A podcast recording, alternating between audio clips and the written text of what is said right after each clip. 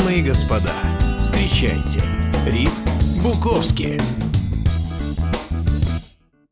Чарльз Диккенс.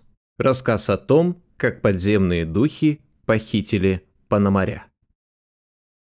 В одном старом монастырском городе, здесь, в наших краях, много-много лет назад, так много, что эта история должна быть правдивой, ибо наши прадеды верили ей слепо, занимал место пономаря и могильщика на кладбище некто Гэбриэл Граб. Если человек-могильщик и постоянно окружен эмблемами смерти, из этого отнюдь не следует, что он должен быть человеком угрюмым и меланхолическим. Наши могильщики – самые веселые люди в мире. А однажды я имел честь подружиться с факельщиком, который в свободное от службы время был самым забавным и шутливым молодцом из всех, кто когда-либо распевал залихвастские песни, забывая все на свете, или осушал стакан доброго крепкого вина одним духом. Но, несмотря на эти примеры, доказывающие обратное, Гэбриэл Граб был сварливым, непокладистым, хмурым человеком, мрачным и замкнутым, который не общался ни с кем, кроме самого себя и старой плетеной фляжки, помещавшейся в большом глубоком кармане его жилета, и бросал на каждое веселое лицо, попадавшееся ему на пути, такой злобный и сердитый взгляд, что трудно было при встрече с ним не почувствовать себя скверно.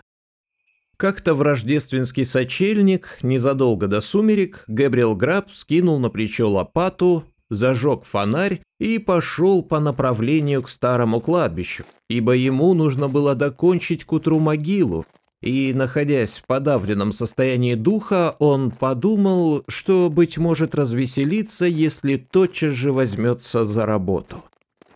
Проходя по старой улице, он видел через старинные оконца яркий огонь, пылавший в каминах, и слышал громкий смех и радостные возгласы тех, что собирались возле них. Он заметил суетливые приготовления к завтрашнему пиршеству и почуял немало аппетитных запахов, которые вырывались с облаком пара из кухонных окон.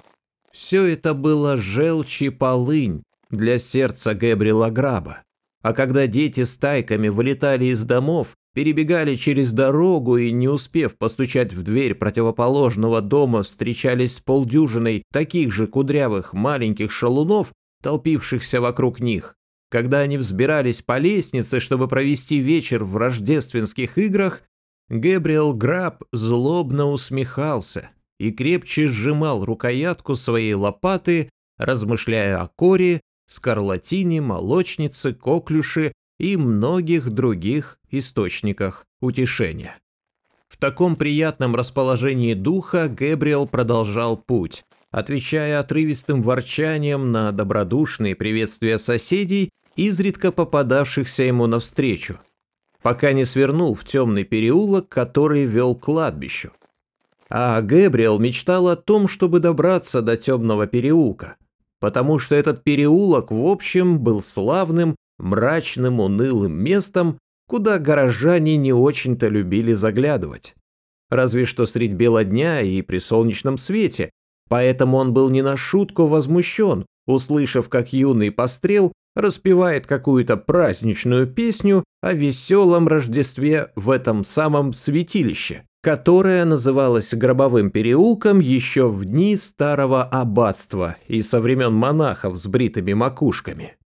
По мере того, как Гэбриэл подвигался дальше, и голос звучал ближе, он убеждался, что этот голос принадлежит мальчугану, который спешил присоединиться к одной из стаек на старой улице. И для того, чтобы составить самому себе компанию, а также приготовиться к празднеству, распевал во всю силу своих легких. Гэбриэл подождал, пока мальчик не поравнялся с ним, затем загнал его в угол и раз пять или шесть стукнул фонарем по голове, чтобы научить его понижать голос. Когда мальчик убежал, держась рукой за голову и распевая совсем другую песню, Габриэл Граб засмеялся от всей души.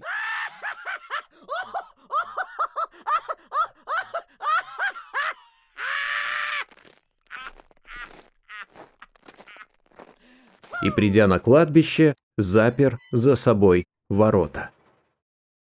Он снял куртку, поставил фонарь на землю и, спрыгнув в недоконченную могилу, работал около часа с большим рвением. Но земля промерзла, и не очень-то легким делом было разбивать ее и выгребать из ямы. И хотя светил месяц, но он был совсем молодой и проливал мало света на могилу, которая находилась в тени церкви. Во всякое другое время эти препятствия привели бы Гэбриэла Граба в очень мрачное и горестное расположение духа. Но, положив конец пению маленького мальчика, он был так доволен, что обращал мало внимания на ничтожные результаты и, покончив на эту ночь со своей работой, заглянул в могилу жестоким удовлетворением и чуть слышно затянул, собирая свои вещи. Славные дома, славные дома, сырая земля да полная тьма, камень в изголовье, камень в ногах, жирное блюдо под ними в червях, сорная трава да глина кругом, в освященной земле прекрасный дом. «Хо-хо!» — засмеялся Габриэл Граб, присев на плоскую могильную плиту которая была его излюбленным местом отдохновения, и достав плетеную фляжку. «Гроб на Рождество! Подарок празднику! Хо-хо-хо!» «Хо-хо-хо!» — повторил чей-то голос за его спиной. Гэбриэл замер от испуга в тот самый момент, когда подносил губам плетеную фляжку и оглянулся.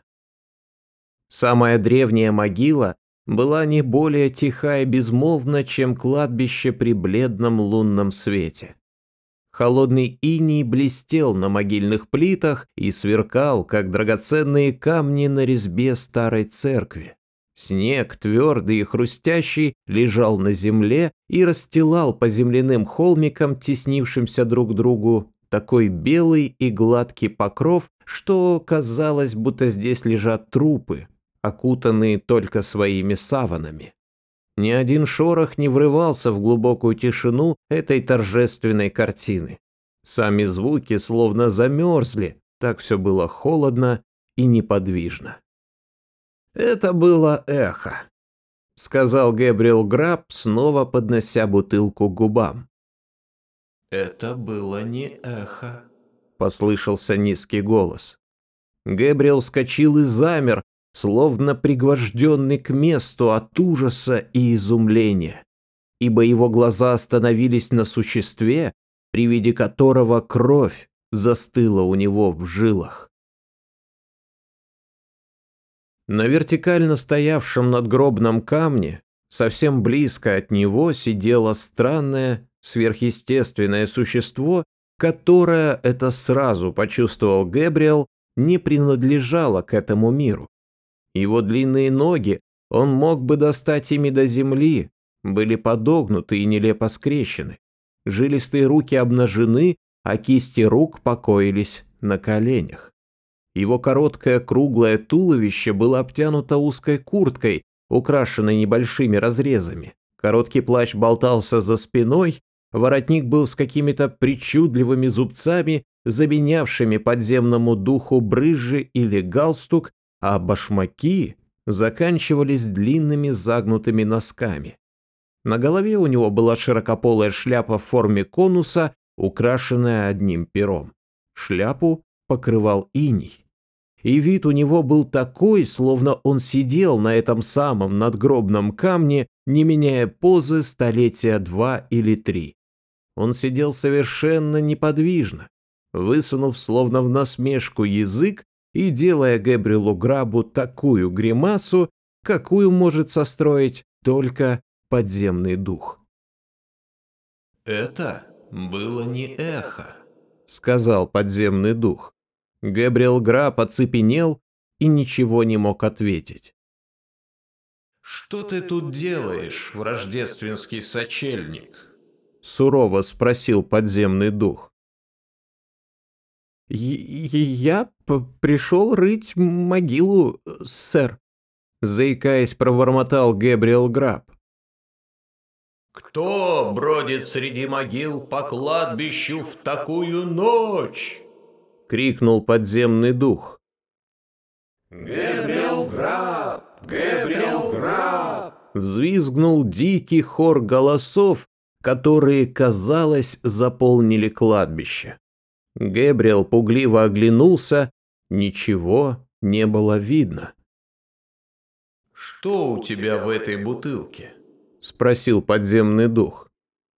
Дж «Джин, сэр», — ответил Панамарь, задрожав еще сильнее, ибо он купил его у контрабандистов, и ему пришло в голову, не служит ли существо, допрашивающее его в акцизном департаменте подземных духов.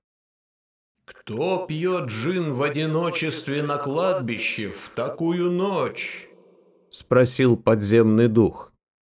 «Гэбриэл Граб! Гэбриэл Граб!» Снова раздались дикие голоса.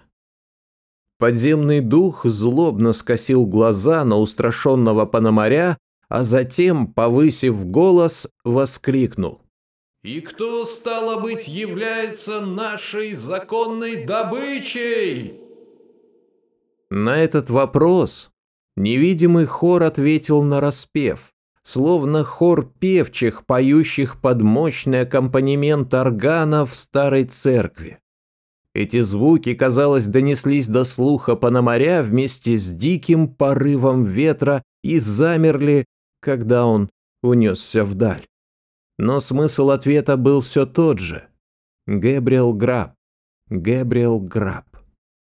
Подземный дух растянул рот еще шире и сказал.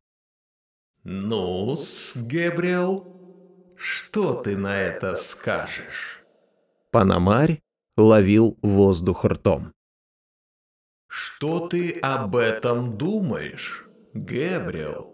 Спросил подземный дух, задирая ноги по обеим сторонам надгробного камня и разглядывая загнутые кверху носки с таким удовольствием, словно созерцал самую модную пару сапог, купленную на Бонд-стрит. «Эм, «Это... это очень любопытно, сэр», ответил Панамарь полумертвый от страха. «Очень любопытно и очень мило, но, пожалуй, я пойду и закончу свою работу, сэр, с вашего позволения». «Работу?» — повторил подземный дух. «Какую работу?» М «Могилу, сэр, Р рытье могилы», — пробормотал Панамарь. «О, могилу, да!» — сказал подземный дух.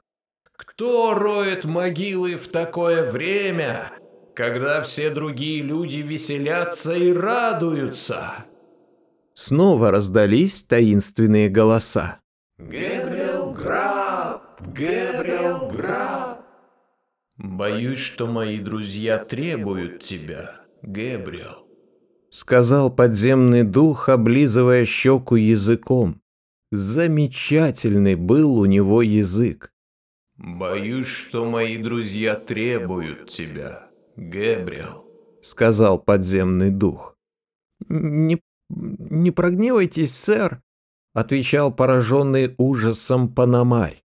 «Я не думаю, что это могло быть так, сэр. Они меня не знают, сэр, не думаю, чтобы эти джентльмены когда-нибудь видели меня, сэр». «Нет, видели», — возразил подземный дух. «Мы знаем человека с хмурым лицом и мрачной миной, который шел сегодня вечером по улице, бросая злобные взгляды на детей» и крепко сжимая свою могильную лопату. Мы знаем человека завистливым и недобрым сердцем, который ударил мальчика за то, что мальчик мог веселиться, а он, Гэбриэл, не мог. Мы его знаем. Мы его знаем. Тут подземный дух разразился громким пронзительным смехом,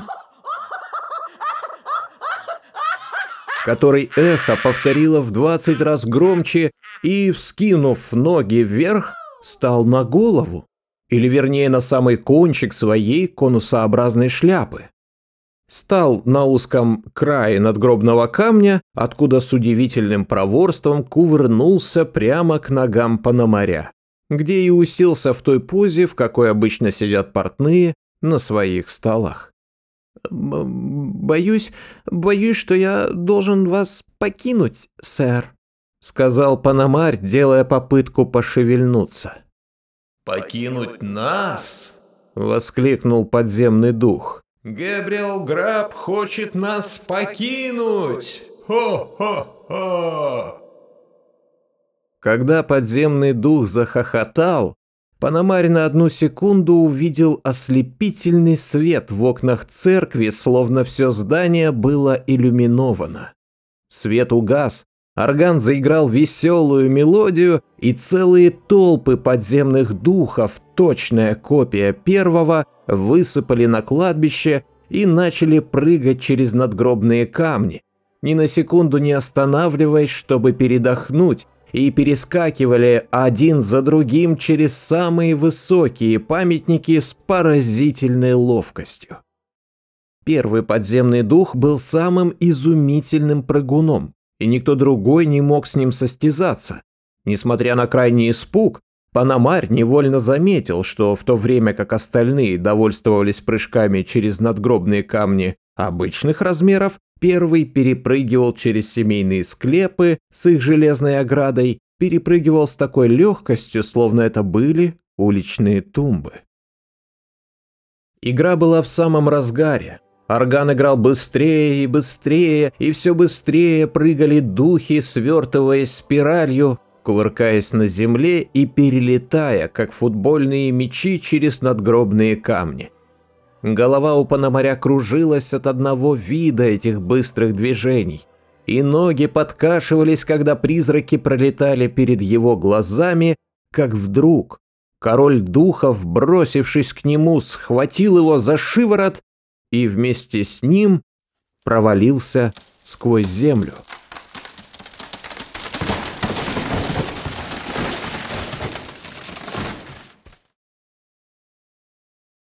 Когда Гэбриэл Граб перевел дыхание, на секунду прервавшееся от стремительного спуска, он убедился, что находится, по-видимому, в большой пещере, наполненной толпами подземных духов, уродливых и мрачных. Посреди пещеры на возвышении восседал его кладбищенский приятель, а возле него стоял сам Гэбриэл Граб, который был не в силах пошевельнуться. «Холодная ночь», сказал король подземных духов. «Очень холодная. Принесите стаканчик чего-нибудь согревающего». Услышав такой приказ, с полдюжины вечно улыбающихся подземных духов, коих Гэбриэл Граб счел по этому признаку придворными, мгновенно скрылись и быстро вернулись с кубком жидкого огня, который подали королю. «Так, – воскликнул подземный дух, у которого щеки и глотка стали прозрачными, когда он глотал пламя. «Вот это действительно хоть кого согреет. Подайте такой же кубок мистеру Грабу».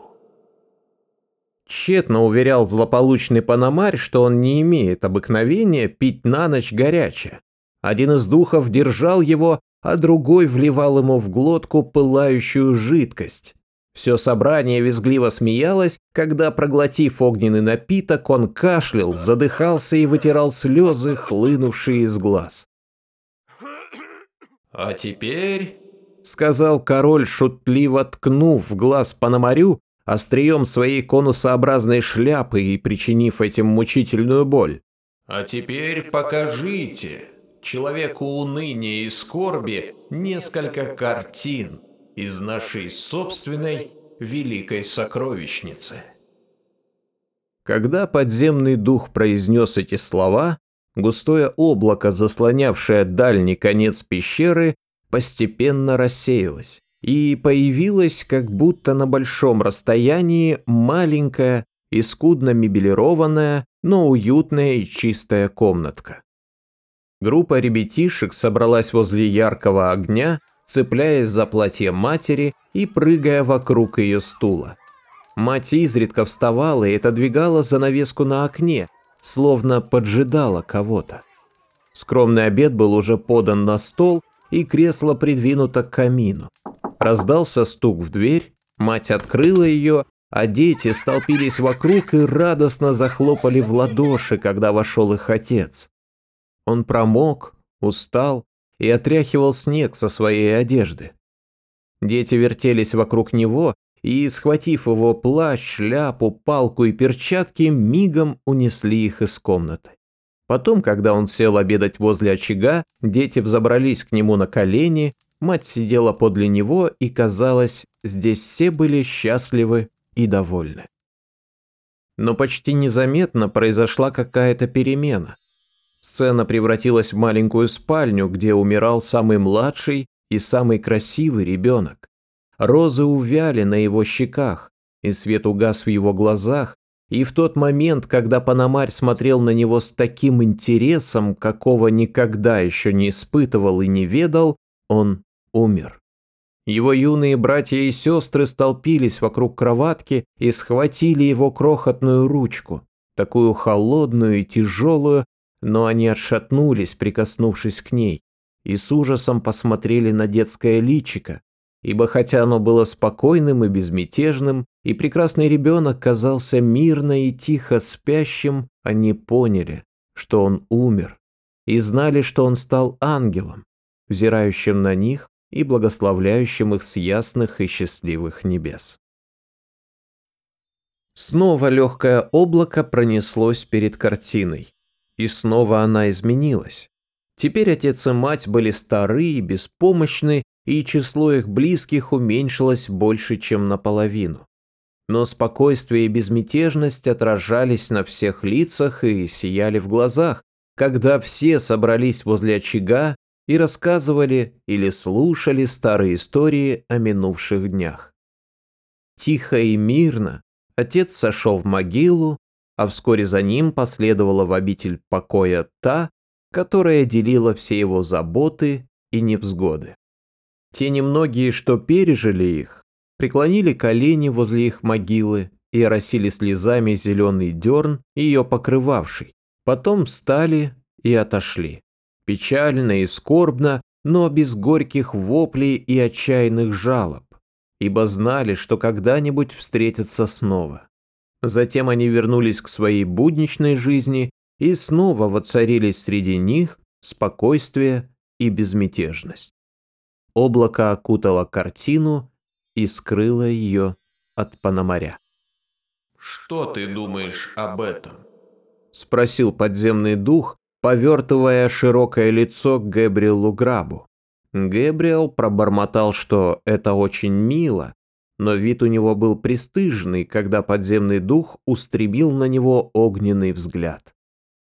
«Ты жалкий человек», — сказал подземный дух тоном глубокого презрения. «Ты...» Он, по-видимому, предполагал еще что-то добавить. Но негодование заставило его оборвать фразу, поэтому он поднял гибкую ногу и, помахав ею над своей головой, чтобы хорошенько прицелиться, дал Гэбриэлу Грабу здоровый пинок.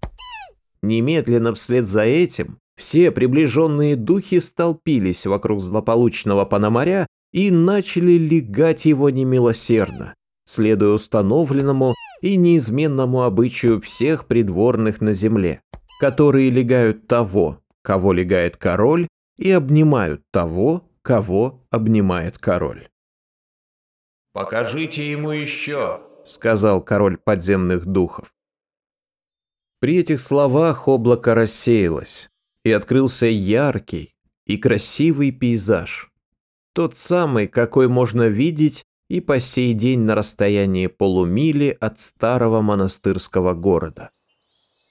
Солнце сияло на чистом синем небе, вода искрилась в его лучах, и деревья казались зеленее, и цветы пестрее благодаря его благотворному влиянию. Вода струилась приятным журчанием, Деревья шелестели под легким ветром, шуршавшим в листве. Птицы пели на ветках, и жаворонок в вышине распевал гимн утру. Да, было утро, яркое, благоухающее летнее утро. В самом крохотном листочке, в самой маленькой былинке трепетала жизнь. Муравей полз на дневную работу, бабочка порхала и грелась в теплых лучах солнца, Мириады насекомых расправляли прозрачные крылья и упивались своей короткой, но счастливой жизнью. Человек шел, очарованный этой сценой, и все вокруг было ослепительно и прекрасно. «Ты жалкий человек», — сказал король подземных духов еще презрительнее, чем раньше. И снова король подземных духов помахал ногой, Снова она опустилась на плечи Пономаря, и снова приближенные духи стали подражать своему повелителю.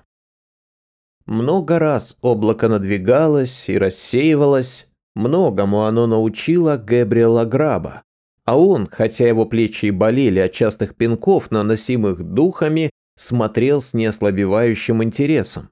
Он видел, что люди, которые работали упорно и зарабатывали свой скудный хлеб тяжким трудом, были беззаботны и счастливы, и что для самых невежественных кроткий лик природы был неизменным источником веселья и радости. Он видел, что те, кого бережно лелеяли и с нежностью воспитывали, беззаботно переносили лишения и побеждали страдания, которое раздавило бы многих людей более грубого склада, ибо первые хранили в своей груди источник веселья, довольства и мира. Он видел, что женщины, эти самые нежные и самые хрупкие божьи создания, чаще всего одерживали победу над горем, невзгодами и отчаянием, ибо они хранят в своем сердце неиссякаемый источник любви и преданности. И самое главное, он видел люди, подобные ему самому, злобствующие против веселых, радующихся людей, отвратительные плевелы на прекрасной земле. А взвесив все добро в мире и все зло, он пришел к тому заключению, что в конце концов это вполне пристойный и благоустроенный мир. Как только он вывел такое заключение, облако, спустившееся на последнюю картину, словно окутало его сознание и убаюкало его. Один за другим подземные духи скрывались из виду, и когда последний из них исчез, он погрузился в сон. Уже совсем рассвело, когда Гэбриэл Граб проснулся и увидел, что лежит, вытянувшись во весь рост на плоской могильной плите. Пустая плетеная фляжка лежала возле него, а его куртка, лопата и фонарь совсем побелевшие от ночного иния, валялись на земле. Камень, где он увидел сидящего духа, торчал перед ним, и могила, которую он рыл прошлой ночью, находилась неподалеку. Сначала он усомнился в реальности своих приключений, но когда попытался подняться, острая боль в плечах убедила его в том, что пинки подземных духов были весьма реальными. Он снова поколебался, не найдя отпечатков ног на снегу, где духи прыгали через надгробные камни, но быстро объяснил себе это обстоятельство, вспомнив, что они, будучи духами, не оставляют никаких видимых следов. Затем Габриэл Граб кое-как поднялся, чувствуя боль в спине, и, смахнув иней с куртки, надел ее и направился в город. Но он стал другим человеком, и ему невыносимо было вернуться туда, где над его раскаянием будут издеваться и его исправлению не поверят. Он колебался в течение нескольких секунд, а потом побрел, куда глаза глядят, чтобы зарабатывать себе на хлеб в других краях. Фонарь, лопата и плетеная фляжка были найдены в тот день на кладбище. Сначала строили много догадок о судьбе Пономаря, но вскоре было решено, что его утащили подземные духи. Не было недостатка и в надежных свидетелях, которые ясно видели, как он летел по воздуху верхом на гнедом коне, кривом на один глаз, с львиным крупом и медвежьим хвостом. В конце концов, всему этому слепо поверили, и новый Панамарь показывал любопытным за ничтожную мзду порядочный кусок церковного флюгера, который был случайно сбит копытом вышеупомянутого коня во время его воздушного полета и подобран на кладбище года два спустя. К несчастью, этим рассказом несколько повредило неожиданное возвращение лет через десять самого Габриэла Граба, одетого в лохмотья, благодушного старика, страдающего ревматизмом. Он рассказал свою повесть священнику, а также мэру, и со временем к ней начали относиться как к историческому факту, которым она остается и по сей день. Сторонники истории с Флюгером, обманутые однажды в своем доверии, не так-то легко соглашались чему-нибудь поверить. Поэтому они постарались напустить на себя глубокомысленный вид, пожимали плечами, постукивали себя по лбу и толковали о том, что Гэбриэл Граб выпил весь джин и потом заснул на могильной плите. И они чились объяснить все, якобы виденное им в пещере подземного духа, тем, что он видел мир и поумнел. Но это мнение, которое никогда не пользовалось большой популярностью, со временем было отвергнуто. Как бы то ни было, но ввиду того, что Гэбриэл Граб страдал ревматизмом до конца жизни, в этой истории есть, по крайней мере, за неимением ничего лучшего, одно нравоучение. А именно, если человек злобствует и пьет в полном одиночестве на святках, он может быть уверен, что ему от этого не поздоровится. Хотя бы он и не увидел никаких духов, даже таких, каких видел Гэбриэл Граб в подземной пещере.